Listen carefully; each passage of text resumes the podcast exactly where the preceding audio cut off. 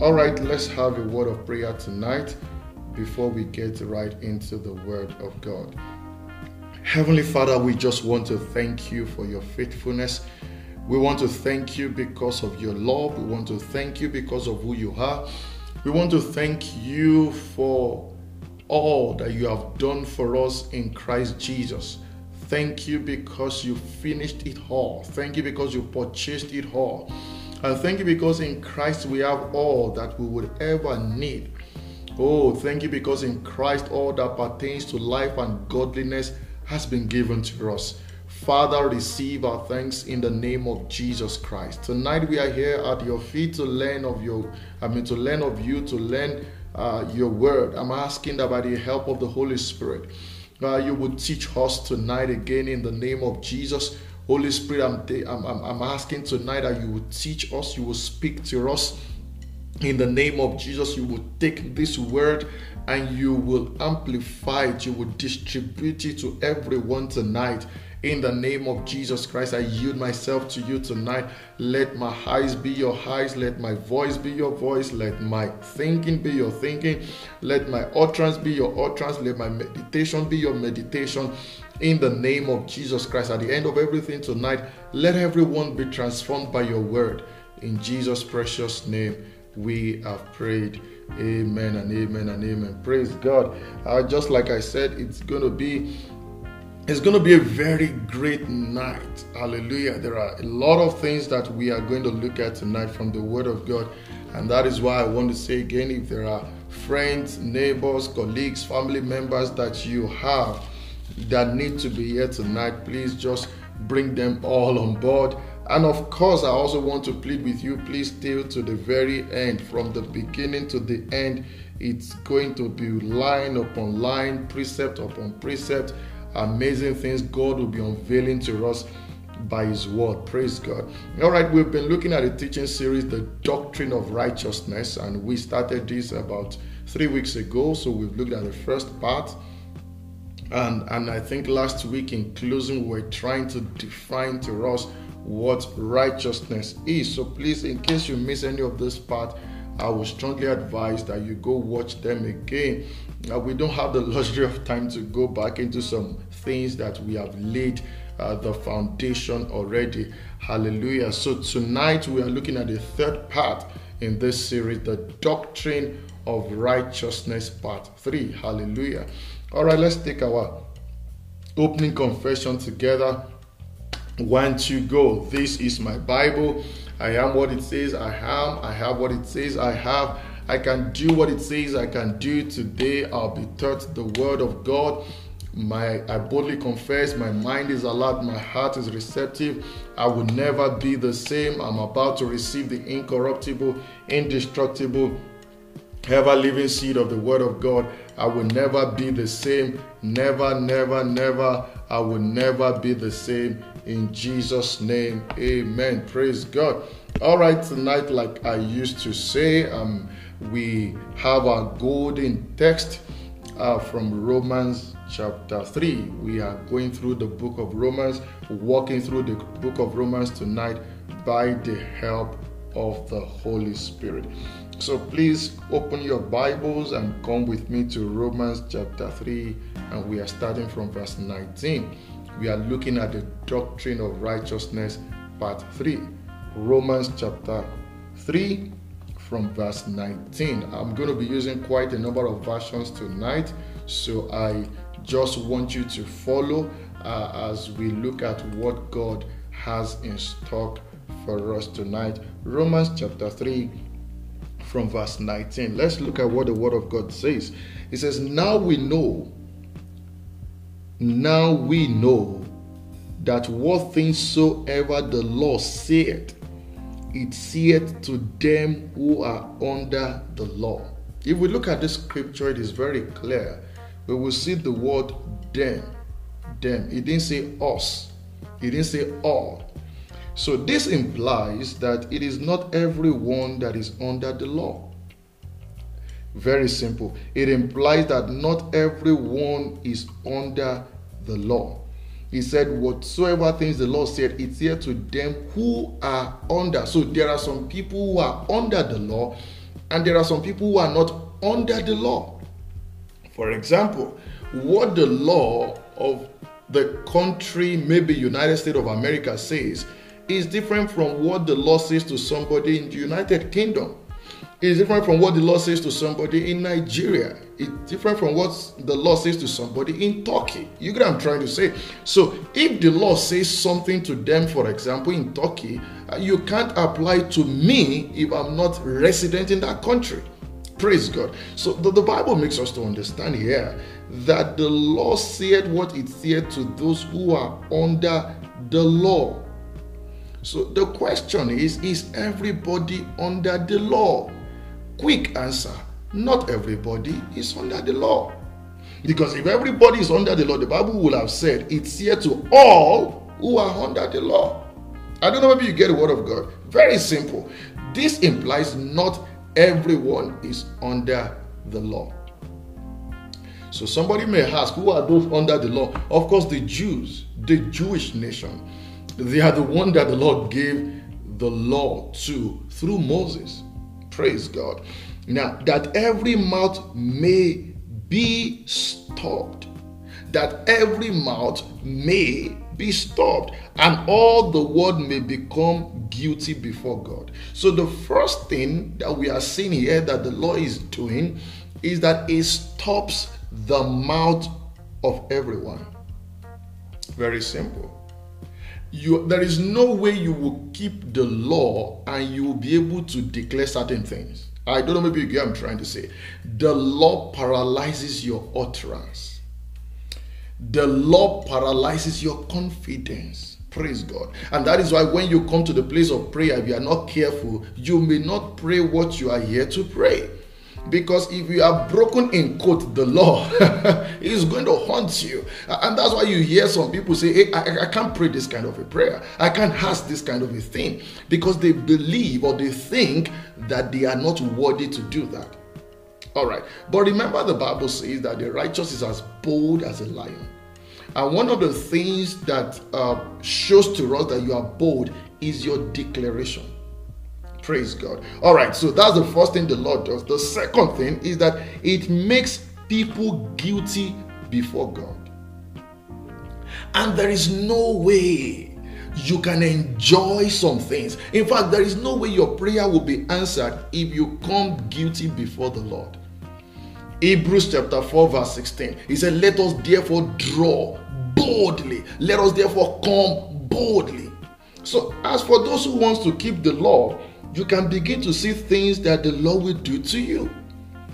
Your mouth will be stopped and you will become guilty before God. Let's look at Second Corinthians chapter 3 verse 9 as we uh, buttress this point. Second Corinthians chapter 3 and verse 9. The Bible says, For if the ministration of condemnation so the law is termed the ministration of condemnation. Are you hearing what I'm trying to say?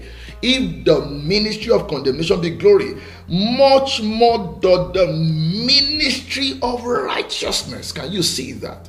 So God is saying that the law is the ministration of condemnation. so preaching the law is is termed or is called the ministration of condemnation.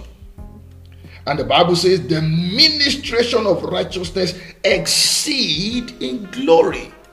The ministration of righteousness exceed in glory.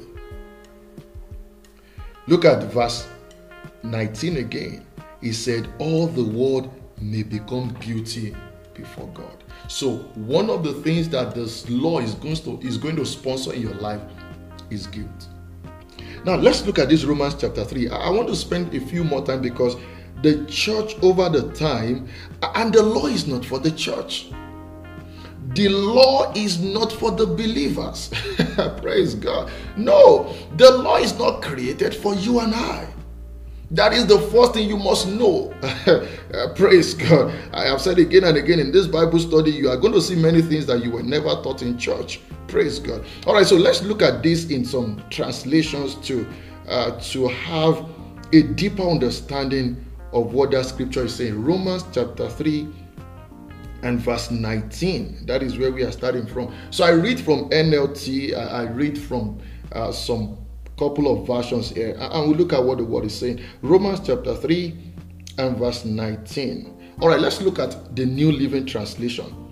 He said, obviously, the law applies to those to whom it was given. So the law is not given to everybody. He said, for its purpose is to keep people from having excuses and to show that the entire world is guilty before God.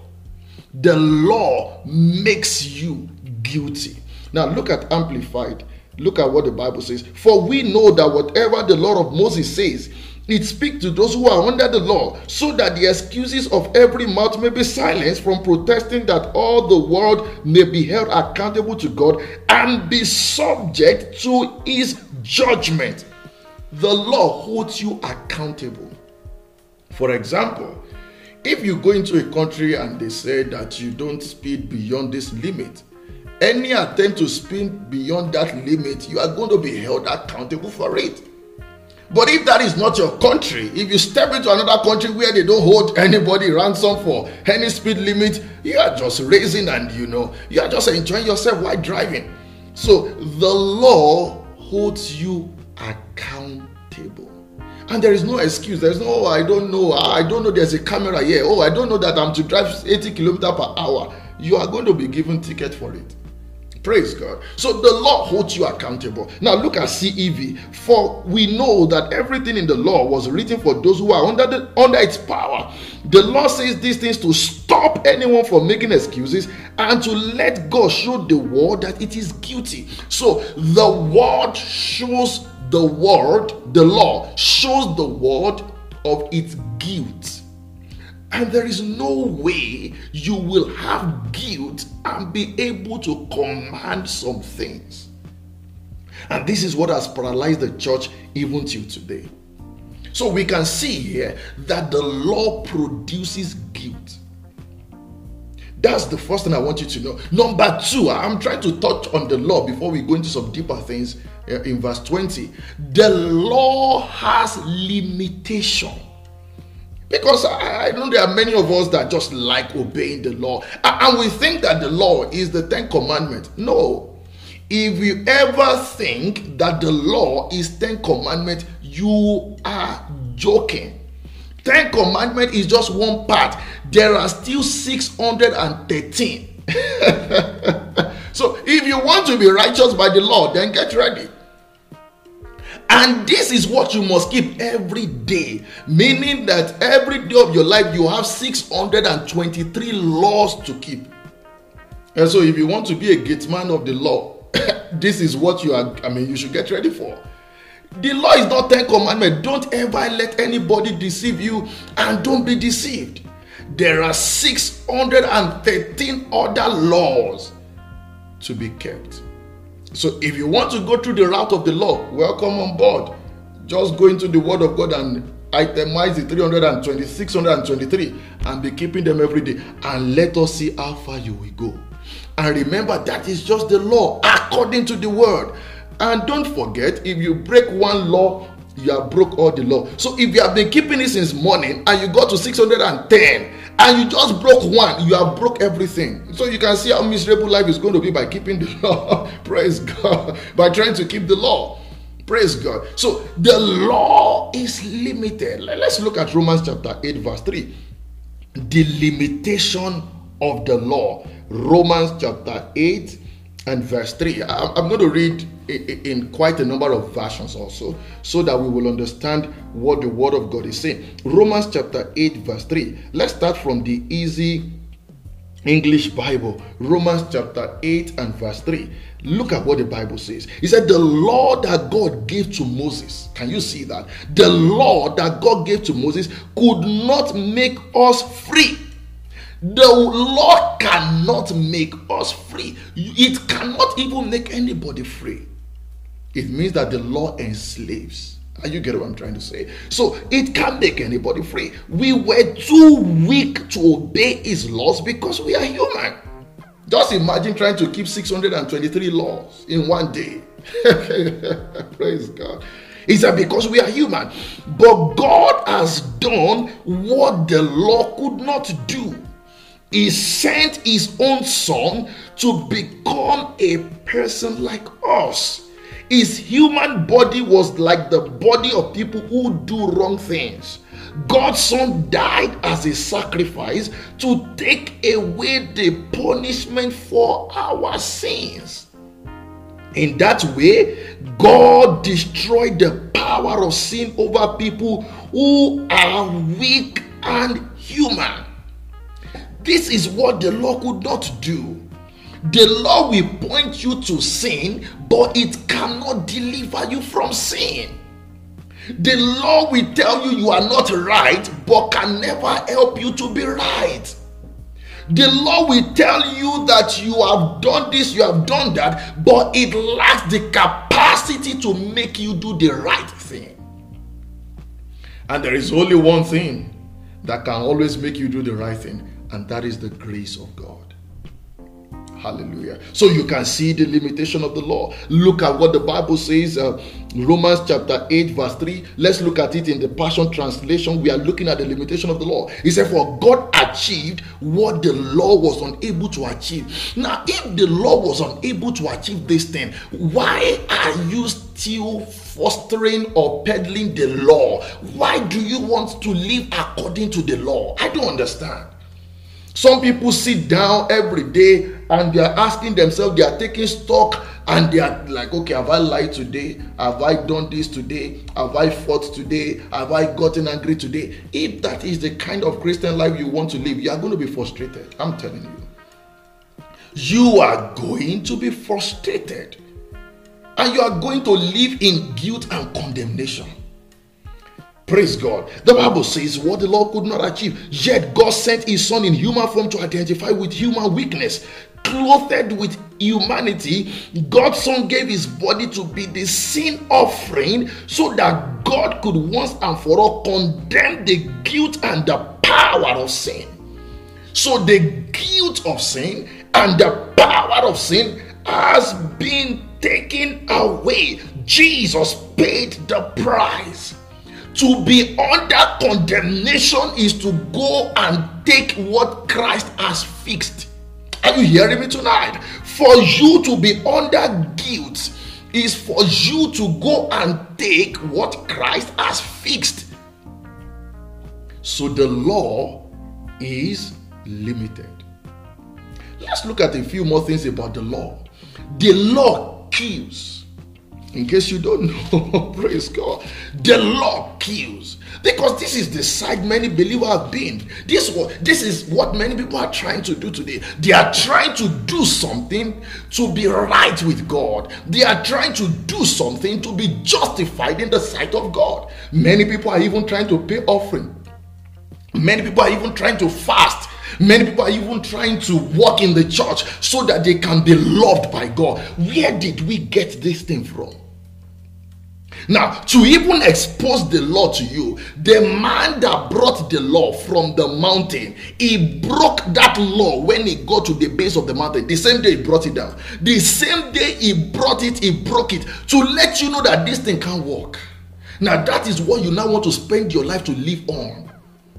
Are you hearing me? When Moses brought the law, same day, 3,000 people died. 3,000 people died but when grace appeared on the day of Pentecost, 3,000 people gave their life to Jesus. Which one is more better?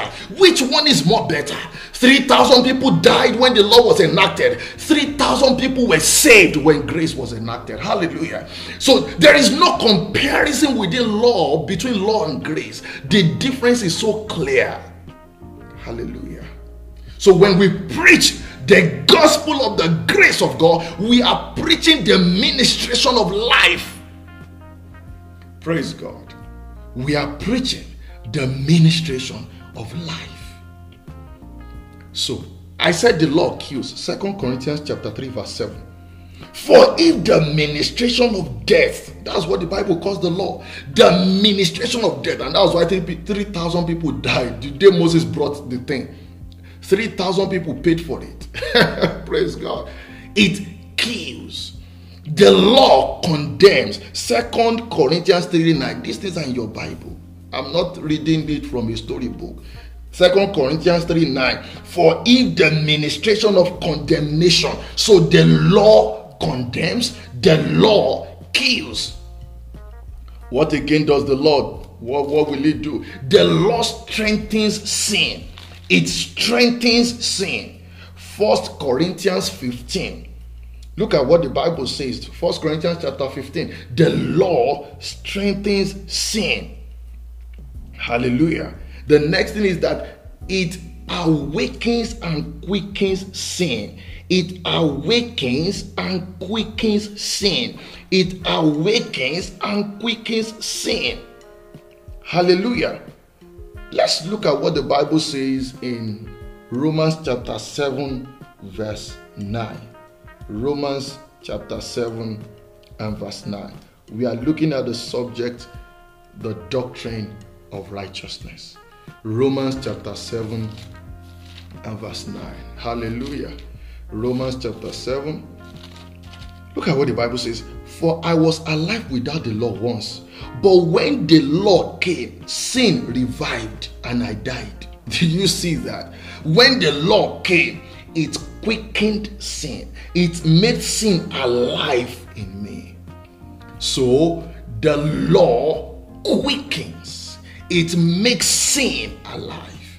Haven't you read where the Bible says, Awake unto righteousness and sin not? Awake unto righteousness and sin not. First Corinthians 15 and verse 34. First Corinthians 15 and 34. Awake unto righteousness and sin not. The only thing that can stop the issue of sin is not law, is grace. Praise God. However, we have been set free from the law and the curse of the law. Please hear this and hear this. We are going into some deep things now. You know, when many people preach to us, they tell us that Jesus Christ did not come to con- Jesus Christ did not come to condemn the law. They will now say, so that is why we must keep obeying the law. That is a very terrible place to stand. Jesus did not condemn the law because he came to fulfill the law. And Jesus is the fulfillment of the law, is the only man that lived in the flesh that obeyed all the law. So that when I believe in him, it will be accounted that I have obeyed the law. So I don't need to reinvent the wheel. Jesus has obeyed the law, fulfilled the satisf- I mean the the the, the, the fulfilled the criteria, fulfilled everything that the law demands so when I put my faith in Christ, it is accounted that I have fulfilled the law. So there is no law to fulfill again except by the leading of the Holy Spirit. So we are not following 10 commandments or 613 laws. We are only following one commandment, and that is the commandment of the spirit of life. Are you hearing me tonight? So Jesus set us free from the cause of the law and the law itself. And I'm going to show you. And that is why, if you don't pay your tithe, you cannot be cursed. Oh, somebody is not hearing me tonight. Jesus set us free from the curse of the law. So, for the curse of the law to come on you, it will have to undo what Christ has done. Are you hearing me tonight? So all this guilt that I'm going to I'm going to explain what tithing does to you. I pay tithe, so don't think I've come to preach against tithe. no, I'm a faithful by the grace of God. I'm faithful to my tithing, but I, I need to explain a few things. Know, all this, ah, hey, don't let me come under the curse, so let me pay my tithe. That's not why you pay your tithe. No curse will come on you. I'm, I'm telling you the scripture. Eh, you may decide to believe it or not. But that is the scripture. There is no curse that will come on you. Galatians chapter 3 is your Bible. Open to the Bible. Galatians chapter 3. Let's look at verse 8 to verse 13. Galatians chapter 3, 8 to 13. And the scripture for saying that God would justify the heathen by what? By faith. So we are not justified by works. We are not justified by law. We are not justified by actions. We are not justified by performance. We are justified by faith. All right. Preached before the gospel unto Abraham. So what you are hearing was preached to Abraham, saying, In thee shall all nations be blessed. And I hope you know that the blessing preceded the tithing. all right. This blessing we are talking about. Okay. So so then they which of faith are blessed with the faithful Abraham. So then they will be of faith, not of law. They are blessed with the faithful Abraham. Please also remember that the promise came to Abraham 430 years before the law came. The blessing came to Abraham 430 years before the law came. In fact, the blessing came before circumcision. So, performance is not what makes you blessed, is not what gets you blessed, is not what gets you acceptable before God. It is faith in Christ Jesus. Are you hearing me tonight? It is faith in Christ Jesus. Nothing more, nothing less. Look at verse 10. For as many as are of the works of the law are under the curse. Can you see this? So if you live under the law, you are cursed already. For as many as of the works of the law, they are cursed. They are under the curse. For it is written, Cursed is everyone that continueth not in all the things that are written in the book of the law to do them. Can you see what the Bible is saying? So God is saying, oh my God, if only we understand this thing, we will we will we will rest from law and we will embrace the grace of God. God is saying that in your attempt to fulfill the law, if you break one, you are cursed. Are you hearing the word of God? You see, when Jesus came, he confronted the Pharisees with the law you get what I'm trying to say? And that was why you hear Jesus saying, Okay, you have heard that they said that do not commit adultery and do not do this. He said, But I say to you that what Moses gave to you is even small. I am now telling you that if you look at a woman lustfully, you have already committed adultery. You know what Jesus was trying to say? Jesus is Jesus was trying to make them come to their wit end he was trying to make them to see their need for a savior. That you cannot fulfill this law that you are living your life on. You thought it is only when you sleep with somebody else's wife that you are committed adultery. I am now telling you that greater than what Moses gave you is still in the law. That the moment you look at somebody lustfully, you have committed the act. Are you hearing me? Now, let me ask you how many of you have been innocent of that? So I hope you know David said, If the law should mark sin, who shall stand? If we go by the law sincerely, nobody will be alive by now. Because everybody will have been cursed, doomed, lost their salvation, gone to hell. Are you hearing me? So there must be a reasoning out of this thing. The Bible now says, let's continue. We are still in Galatians 3. He said, but no but that no man is justified by the law in the sight of god. It is evident the just shall live by faith. So nobody can be justified by the law in the sight of god. He said and the law is not of faith but the man that doeth them shall live in them. Christ has redeemed us from the curse of the law Christ has redeemed us from the curse of the law. Christ has redeemed us from the curse of the law. To be cursed if you don't do this and do that will mean that Christ died in vain. When you pay tithe, it is for your sake, not God.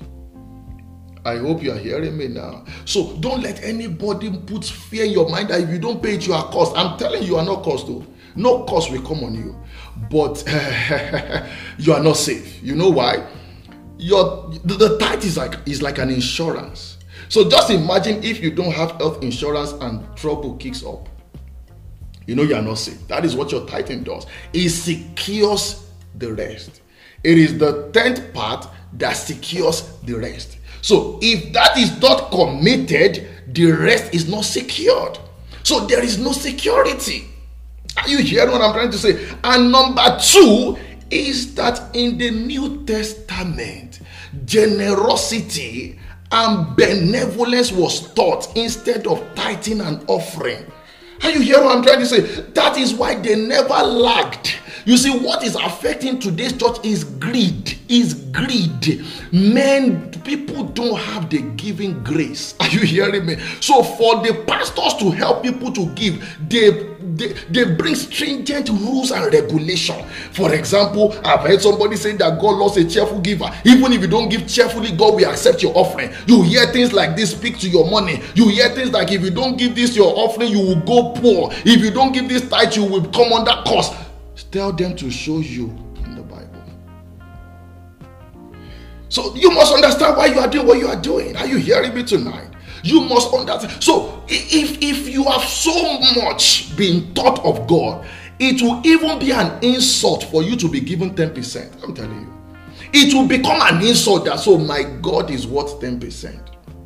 So your tithe will not even be 10%, it won't be 20%, it won't be 30%. You can even give out your offering for the month for the work of the gospel because you are not living by transaction, what you can get from God. You are living by life the life that is blessed. Are you hearing me tonight?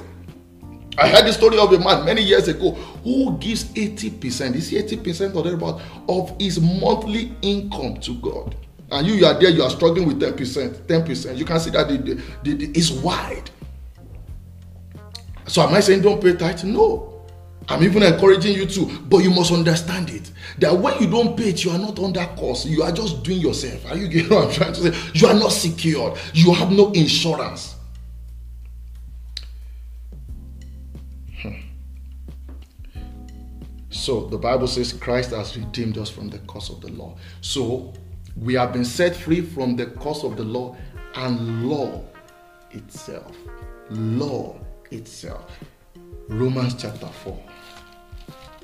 Don't forget, we are still in Romans 3:19, but I just want to expose this thing called law before we get into righteousness. Praise God. All right, Romans chapter 4. Oh, glory be to God. Look at verse 16. For if they which are of the law be heirs, faith is made void, and the promise made of none effect. So, indirectly, the Bible is saying that the promise is not according to law, but according to faith. So we are not under the law. Look at Romans chapter 6, verse 14 to 15. These things are in your Bible. Romans chapter 6, 14 to 15. For sin shall no longer have dominion over you. For ye are not under law, under the law, but under grace. What then shall we sin because we are not under the law, but under grace? God forbid. Praise God. So you, I mean, you can read Romans chapter 7. Let's look at Romans chapter 7, verse 4 to 6, and then we move to the next thing. Romans chapter 7, verse 4 to 6. I'm just trying to validate this thing to you that we have been delivered from the law itself. So don't go and start going back into rules and regulation in trying to please God. Romans chapter 7, verse 4 to verse 6. My friend, it's like that for you too. When Christ's body died on the cross, I'm reading English, easy English Bible.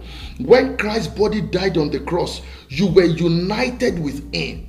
It is like you have died so that you are no longer under the authority of Moses' law. Can you see that? Is my is not me, it's the Bible.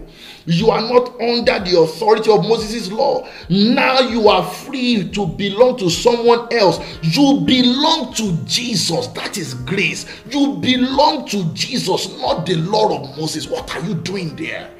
What are you doing with the law? You belong to Jesus, whom God raised up after his death. As a result, we can live in a good way that will make God happy. So you can't make God happy living under the law. Are you hearing me? You can't. I'm telling you, you can't make God happy living under the law. It's not pleasing to God. Praise God. The only thing that is pleasing to God is a lifestyle of faith is without faith it is impossible to please god the only thing that pleases god is when you believe what jesus has done is when you put your faith in the finished work of christ that is what is pleasing to god your performance is not pleasing to god please wake up tonight there is nothing you can do that will impress God. Don't let anybody deceive you. There is no prayer you can pray that will ever impress God. If, if I pray for the next 72 hours, have you prayed that you sweated blood? Because you want to break record now, I don't understand you. You see, what, what has happened to us is that there is pride in the body of Christ. So somebody comes and say, I just finished 72 hours of prayer. So all of you, you now look inferior. You look like, ah, we, we are not close to God. Those are not the things that make you please God. It is for yourself. 72 hours of prayer does not move God, it only advances you. Are you hearing me? If you kill yourself, it does not move God. You know why? Jesus has killed himself. Are you hearing what I'm trying to say? Okay, what again do you want to do that will please God? You want to pray. I told you Jesus prayed. He was even sweating blood. You have not sweated blood. Okay, so what do you want to do again? You want to sing. Angels have been singing in heaven and they have never stopped you now before you were born. Even after we die, they will still be singing. What do you now want to do that will, okay, you want to give offering. Can your offering be more than the death of Jesus on the cross? So please tell me what exactly you want to do that will win the approval of God. Please put it in the chat box. I'm open tonight because this performance mentality must end. Okay, you want to give tithe. there is nothing you can give that is worth much more than the death of Christ on the cross. So, what again? Just give me an example. I've, I've run through what we do prayer, tithe, offering, fasting and prayer, going to church, singing and dancing. So, what again? How do you now want to win the approval of God by doing something? There is only one way to please God it is the lifestyle of faith. Let's go to verse Romans chapter 3, verse 20. I think we've been able to touch more on the law. I mean, if you want to read more on it, you can read Romans 8 2 to see that we have been rescued from it. Romans 8 2, um, 2 Corinthians 3 7, Galatians 2 19, Galatians chapter 3 24 to 25. You can write them down. Praise God. Galatians chapter 5, verse 18. I came with many scriptures. So if you are still now thinking that the law is the way out, after all these scriptures, something must be wrong somewhere. Colossians 2:14, 1 Timothy 1:19, Hebrews 7:18 to 19, Hebrews 8, 7 to 13, Hebrews 10, 8 to 9. All of these things will show you that the law, we are not under the law again. The law is for lawless people. Are you lawless? The law is for the unrighteous. Are you unrighteous? Okay. All right, so let's look at the next thing. Romans chapter. We are now in Romans 3:20.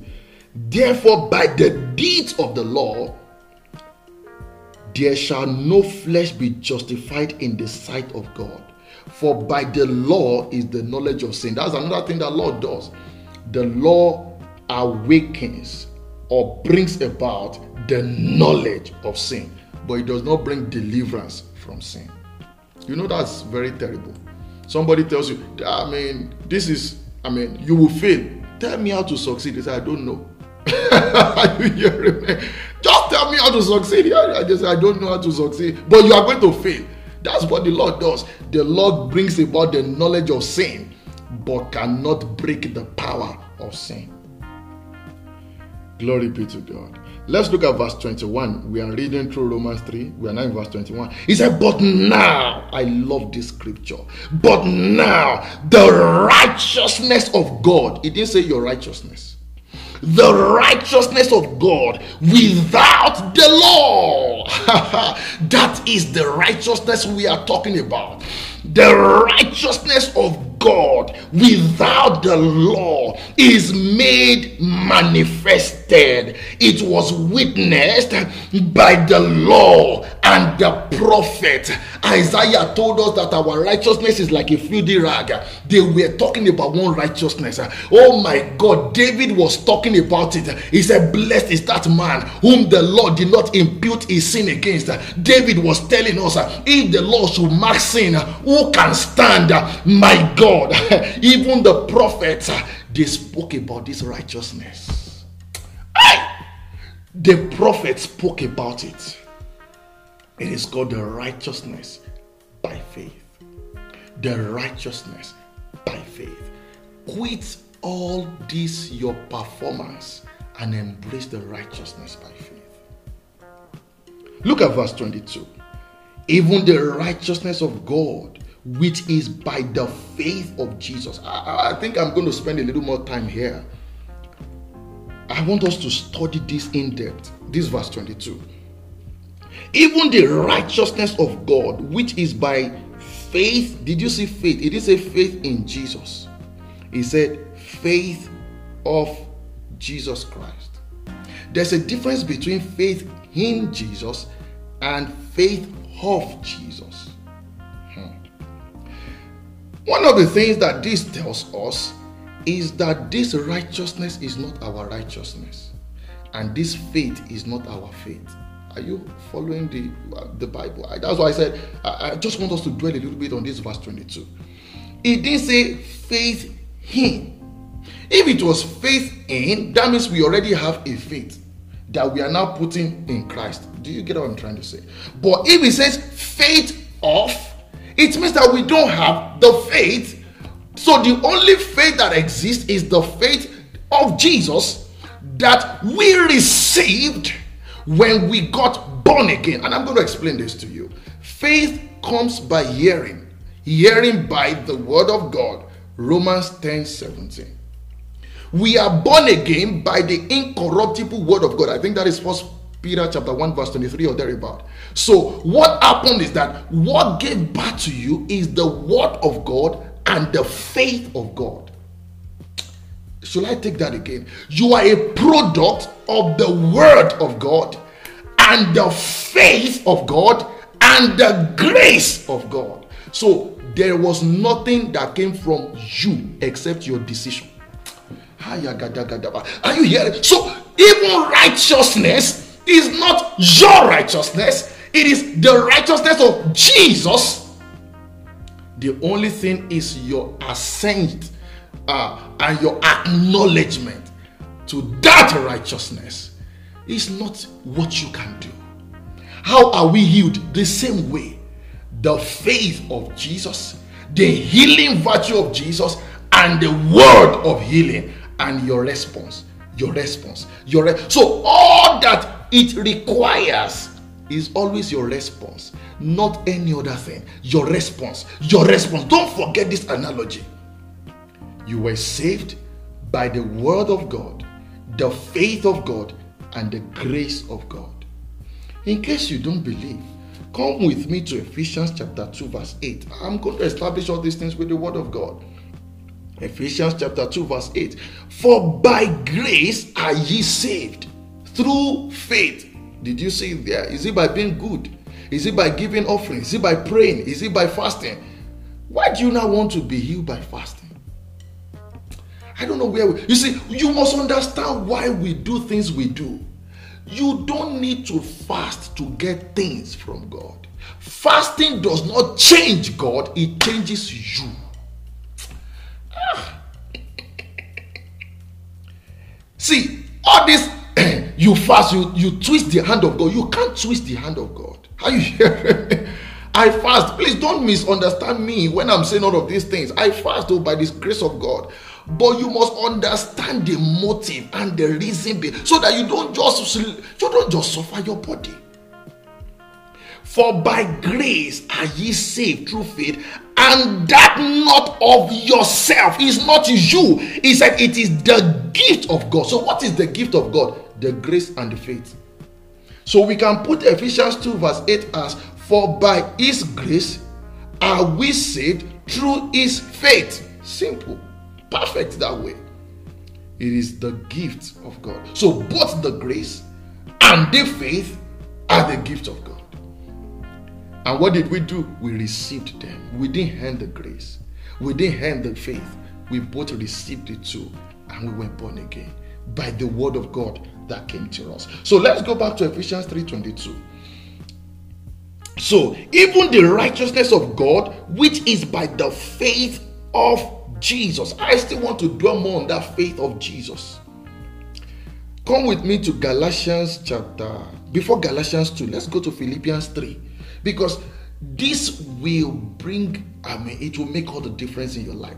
The faith of Jesus. And I'm going to be tying it together now. The faith of Jesus. Please remember this for the rest of your life. The faith of Jesus. We don't have faith. The best we had is a physical faith. You know that the physical faith that makes you, it is physical faith that makes you sit on the chair and you know that you will not fall down. That is the faith that makes you board a vehicle and you know that the driver will take you to your destination. That is why people suffer faith failure. See, the faith of God cannot fail. The reason why many people think that faith fails today is that they are trying to work with God with their human senses. What they call faith is just mental assent. They are working by human senses and what we call psychological faith. And so when trouble comes up, they begin to shake. Can I ask you a question? All through the earthly ministry of Jesus, did he ever doubt? Let me give you that assignment. Go and read your Bible. Did Jesus ever doubt one day that God will do anything? You know why? The faith of God. Jesus was operating with the faith. So it was not his faith, it was God's faith. And that was the faith you received at salvation. The same faith. So there is no faith failure. We only have ignorant Christians. There cannot be faith failure. When they said he is thinking, Jesus said, You don't know what I carry come. What I carry come wakes the dead. It is the faith of God. When he caused the fig tree, he left the place. The disciples were waiting the following day to see if what he said was true. By the following morning, they said, Jesus, the fig tree you caused has died. Jesus said, He didn't die, he died already yesterday. You are the one waiting for manifestation in the physical to believe. The moment I caused it, it died already. And you know what Jesus told them? Have the faith of God. Meaning that when you have the faith of God, things happen. Please wake up. Wake up. Wake up. This performance mentality will kill us. And that is why the word of God is correcting us now. He calls it the faith of Jesus. So please quickly come with me to Philippians 3 9. We are going to read like three scriptures if you have a question, please put it in the chat box. Philippians chapter 3, verse 9. Let's quickly look at that first. Philippians 3 9. Paul said something here. And be found and be found in him, not having my own righteousness. Now, do you you see at times we don't understand who, who wrote the epistles. The epistle was written by Paul. Now look at his credential in Philippians 3, verse 3. He said, We are the circumcision who worship God in the spirit and rejoice in Christ Jesus and have no confidence in the flesh. Now, why does he have no confidence in the flesh? Look at what he began to say. He said, Though I might also have confidence in the flesh, if any man thinketh that whereof he might be i mean he might trust in the flesh i can do more i was circumcised on the eighth day of the stock of israel of the tribe of benjamin i am an hebrew of the hebrews as concerning the law a pharisee Concerning zeal, I was persecuting the church. Concerning righteousness, which is of the law, I was blameless. This was the man that said, All these things I count but dung. Hear me and hear me well. When you see God in his righteousness, you will part ways with self righteousness. When you see God in his righteousness, you will detest self righteousness. I, am telling you, when you see God the way God is, you will never want to live the next moment of your life on your own.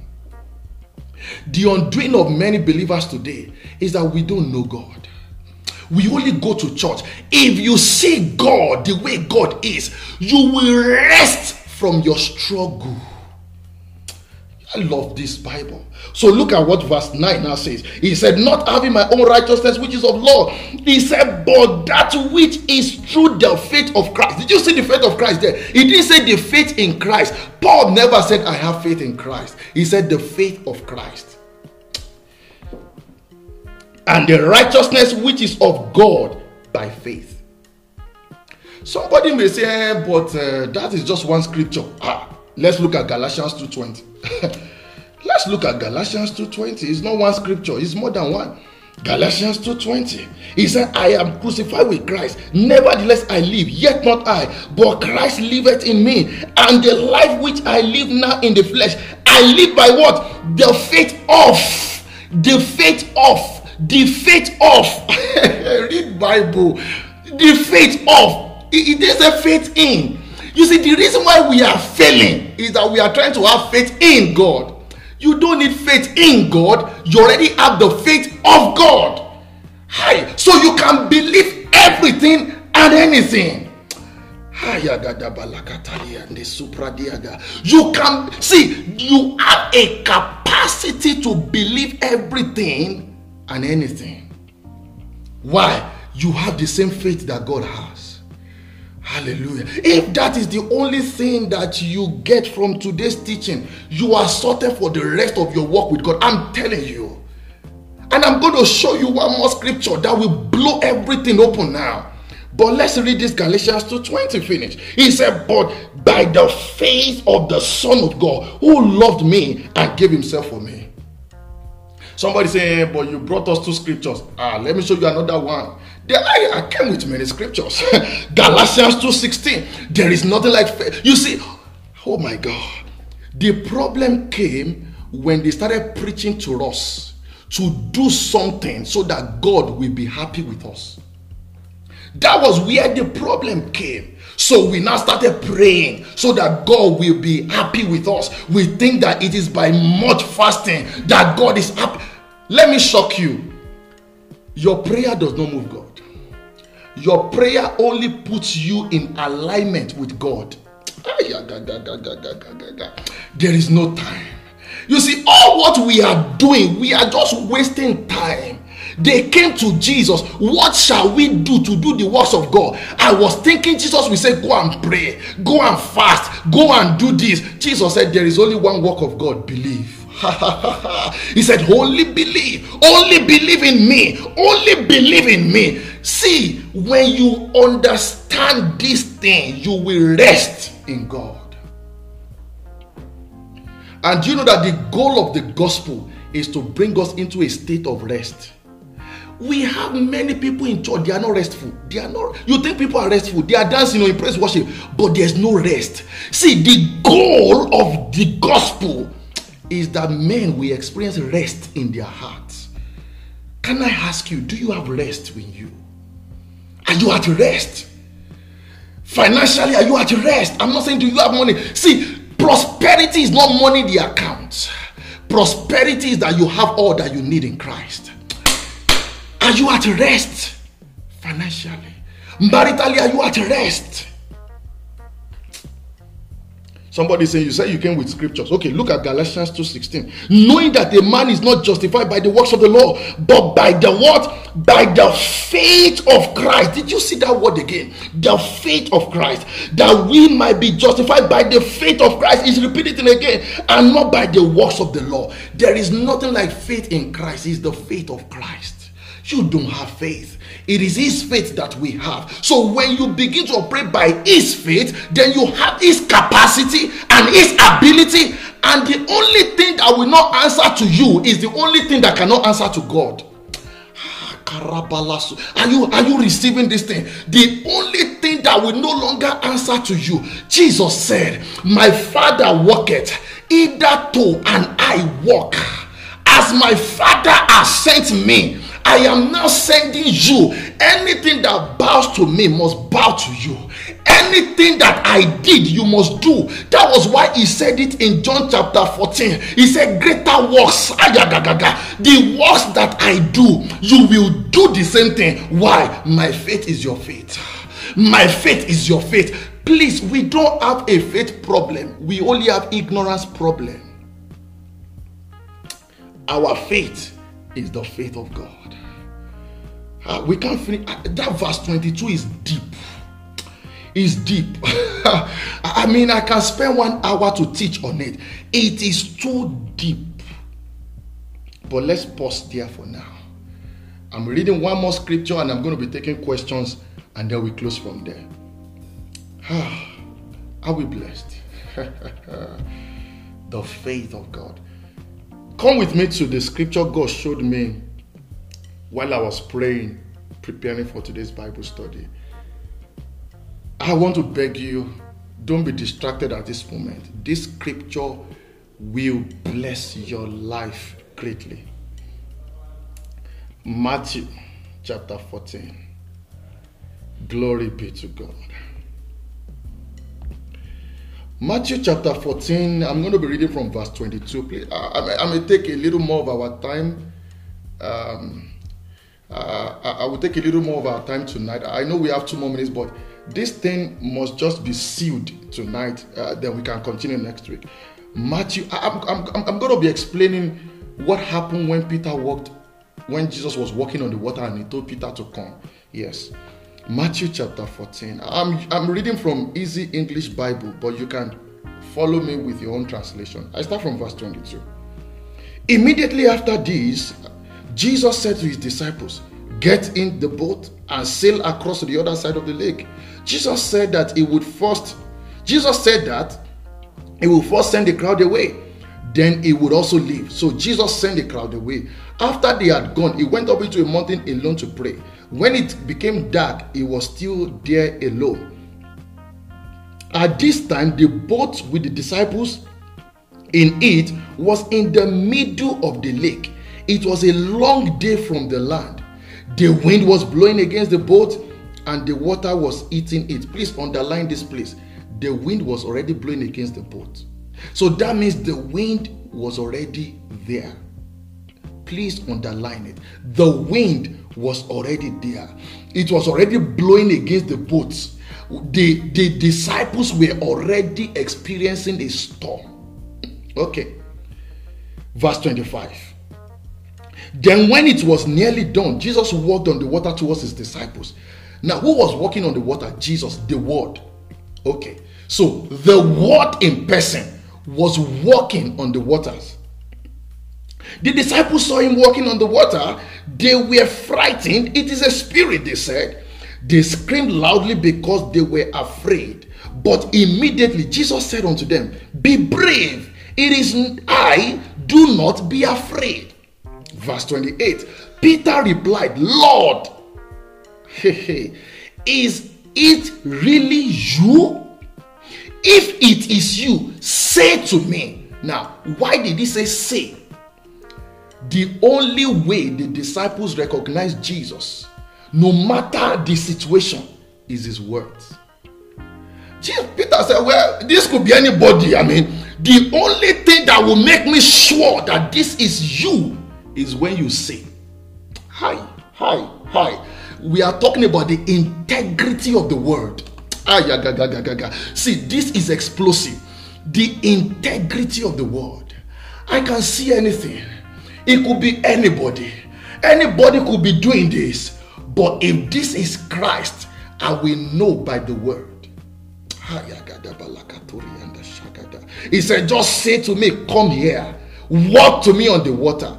And Jesus said to him, Come to me. Now, Peter did not walk on the water. I know they have told us he walked on the water. No, Peter walked on the word that Jesus spoke. Jesus, Peter walked on the word. Peter did not ask for the water. He said, Say the word, release the word, and I can bank on the word that if this is Christ, his word is true. So the word personified released the spoken word and Peter wrote on the spoken word and he experienced what the word personified experienced. I don't know, maybe you are getting this thing. The word personified, Jesus, was walking on the water. He released the spoken word. Peter acted on the spoken word. And what the word personified was doing was what the man that believed the spoken word was doing. Hear me.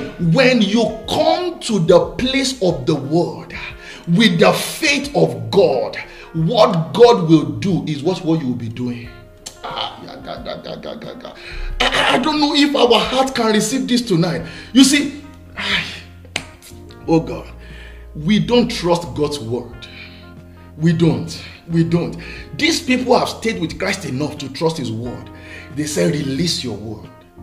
Peter said, If only you will speak the word, I will be ready to step out. Now, look at what now happened.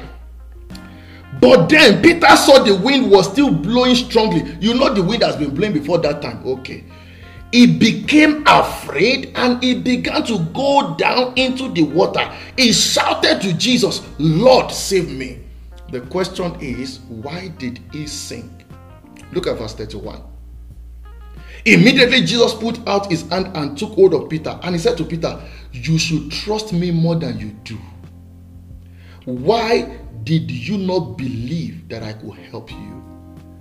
TPT says, Why did you allow doubt to win?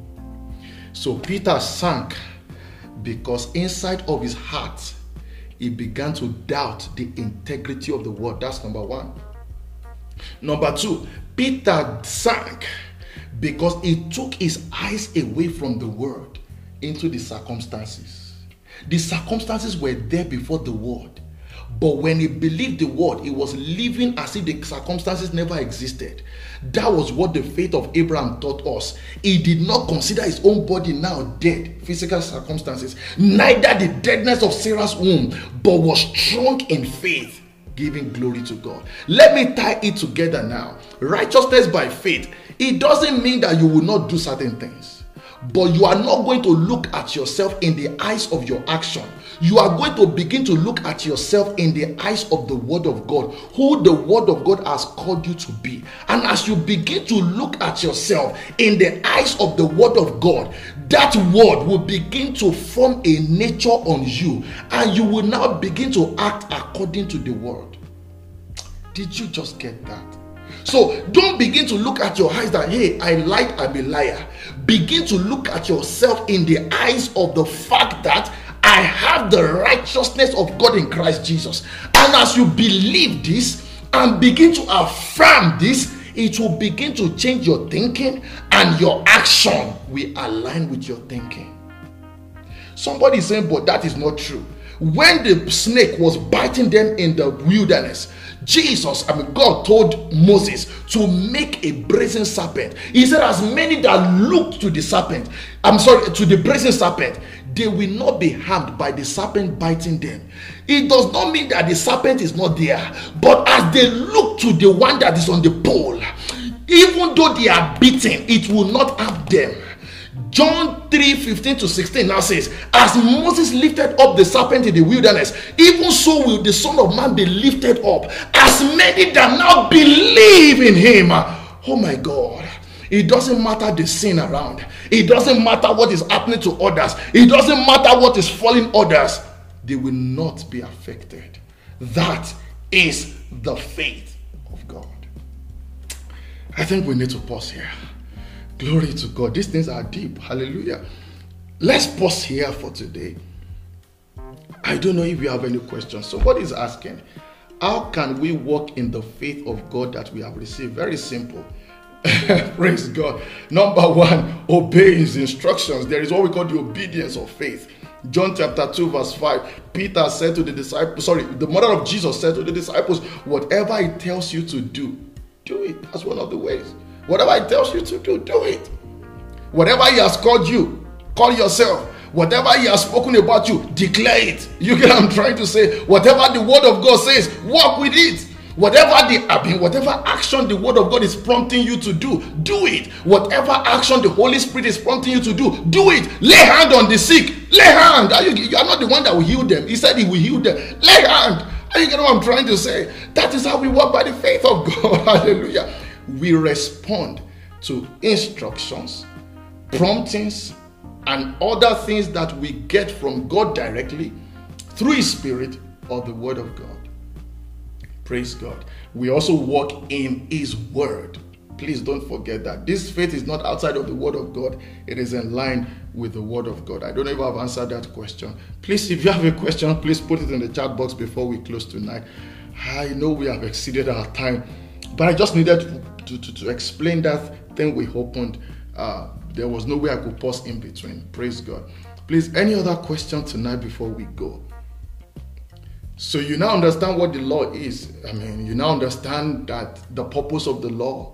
In case you came in late, go and this is one message you may you have to go and listen to it. I beg you. You have to go and listen to again and again and again and again and again. Praise God. I have explained the law, the purpose of the law, the weakness of the law, the limitation of the law, the effects of the law, and why grace came and Jesus came, and the righteousness by faith is now where we are pausing tonight. So please, this is just one diet that you will need to feed on again and again. I know some things I might have shared, are strange to you.